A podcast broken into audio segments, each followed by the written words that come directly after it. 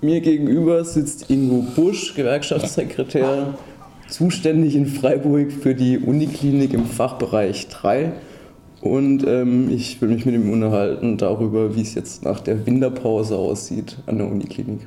Ja, wir hatten den, vor Weihnachten hatten wir zum einen den Streiktag, vor allem in Tübingen und Freiburg und dann nochmal eine Verhandlungsrunde. Es geht ja um Mindestbesetzungen für die Stationen und Teams an den vier Uniklinika in Baden-Württemberg. Und dann gab es nochmal nach dem Streik eine Verhandlungsrunde mit den Arbeitgebern die Bewertung dieser Verhandlungsrunde war, es gab ein bisschen Bewegung, aber wir sind noch Lichtjahre davon entfernt von dem, was wir eigentlich wollen, weil wir wollen eben nicht Entlastungsmanagement mit verschiedenen Maßnahmen oder wir wollen auch nicht einfach nur eine Handvoll mehr Stellen, sondern wir wollen Mindestbesetzungen und dann auch Konsequenzen, wenn diese Mindestbesetzungen in den einzelnen Arbeitsbereichen nicht eingehalten werden. Und ähm, wie könnte denn sowas konkret aussehen? Das ähm, gibt es ja Unterschiede unterschiedliche Modelle, aber was, äh, was ich praktikabel und nachvollziehbar finde, ist, wenn man einfach eine Landkarte macht oder einen Katalog mhm. und dann schreibt man jedes Team, jede Station, jeden Arbeitsbereich rein und dann entwickeln wir zusammen mit den Leuten von der Station, was denn notwendig ist und was die Mindestbesetzung ist und dann wird das im Tarifvertrag festgelegt.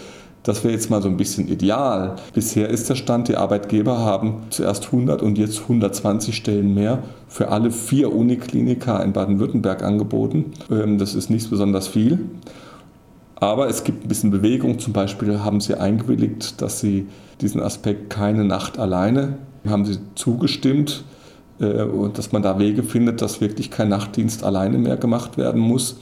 Ähm, also insofern ist schon ein bisschen Bewegung da aber eben noch weit weg von dem Thema Mindestbesetzung. Jetzt wäre der zweite Punkt, also vor allem, ähm, wie man die Arbeitgeberseite dazu bringt, auch dann halt diese Mindestbesetzung einzuhalten. Also dass halt auch die Umsetzung stattfindet. Wie könnte sowas aussehen? Also muss man dann, muss man dann immer praktisch eine Rückkopplung an die Verdi und was macht dann die damit? Oder? Also es muss natürlich äh, irgendwie praktikabel sein, äh, weil man kann ja nicht jeden Tag dann ein Gremium tagen lassen, was dann irgendwie äh, das verwaltet. Das, das, so geht es sicher nicht. Es muss irgendwie eine Abfolge hergeschafft werden, was dann eben nach meiner Meinung bis dann zu Bettenschließungen und Teilschließungen von Stationen oder Bereichen, also zu Leistungseinschränkungen gehen muss. Ich meine, wir haben es jetzt schon so an der Uniklinik, dass aufgrund von Personalmangel Betten geschlossen sind. Also das gibt es jetzt schon, weil es einfach nicht mehr geht. Und wichtig wäre aber, dass die Leute eben und die Beschäftigten eben diese Gewissheit bekommen, dass wenn sie, wenn es, wenn so ein Personalengpass ist, Engpass ist, dass dann zwingend Konsequenzen folgen. Also es muss dann irgendwie eine Abfolge geben, wie das dann mit Leistungseinschränkungen und Bettenschließungen und Patientenentlassungen, wie auch immer, dann funktionieren kann. Das heißt, es müssten eigentlich klare Verantwortlichkeiten geschaffen werden.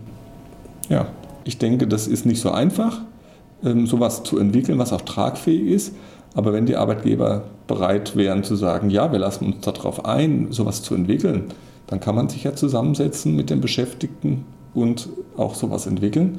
Aber bisher sind wir noch nicht da, dass die Arbeitgeber sagen, sie sind bereit, auf sowas einzugehen. Okay, und an welchem Punkt sind wir denn jetzt? Also was, was ist schon deine, deine Abschätzung für die nächsten Monate, Wochen? Schwer zu sagen. Ähm, Jetzt haben wir am nächsten Montag, also am 15. Januar, ist die nächste Verhandlungsrunde mit den Arbeitgebern. Da kann man dann nochmal gucken, ob sie über Weihnachten nachgedacht haben, ob sie sich ein bisschen bewegen. Und wenn sie sich nicht deutlich bewegen oder nicht da in diese Richtung Mindestbesetzung gehen, dann werden wir nachlegen. Äh, da werden die Beschäftigten nachlegen. Und äh, da sind wir ja schon auch jetzt wieder im neuen Jahr in den Vorbereitungen dafür.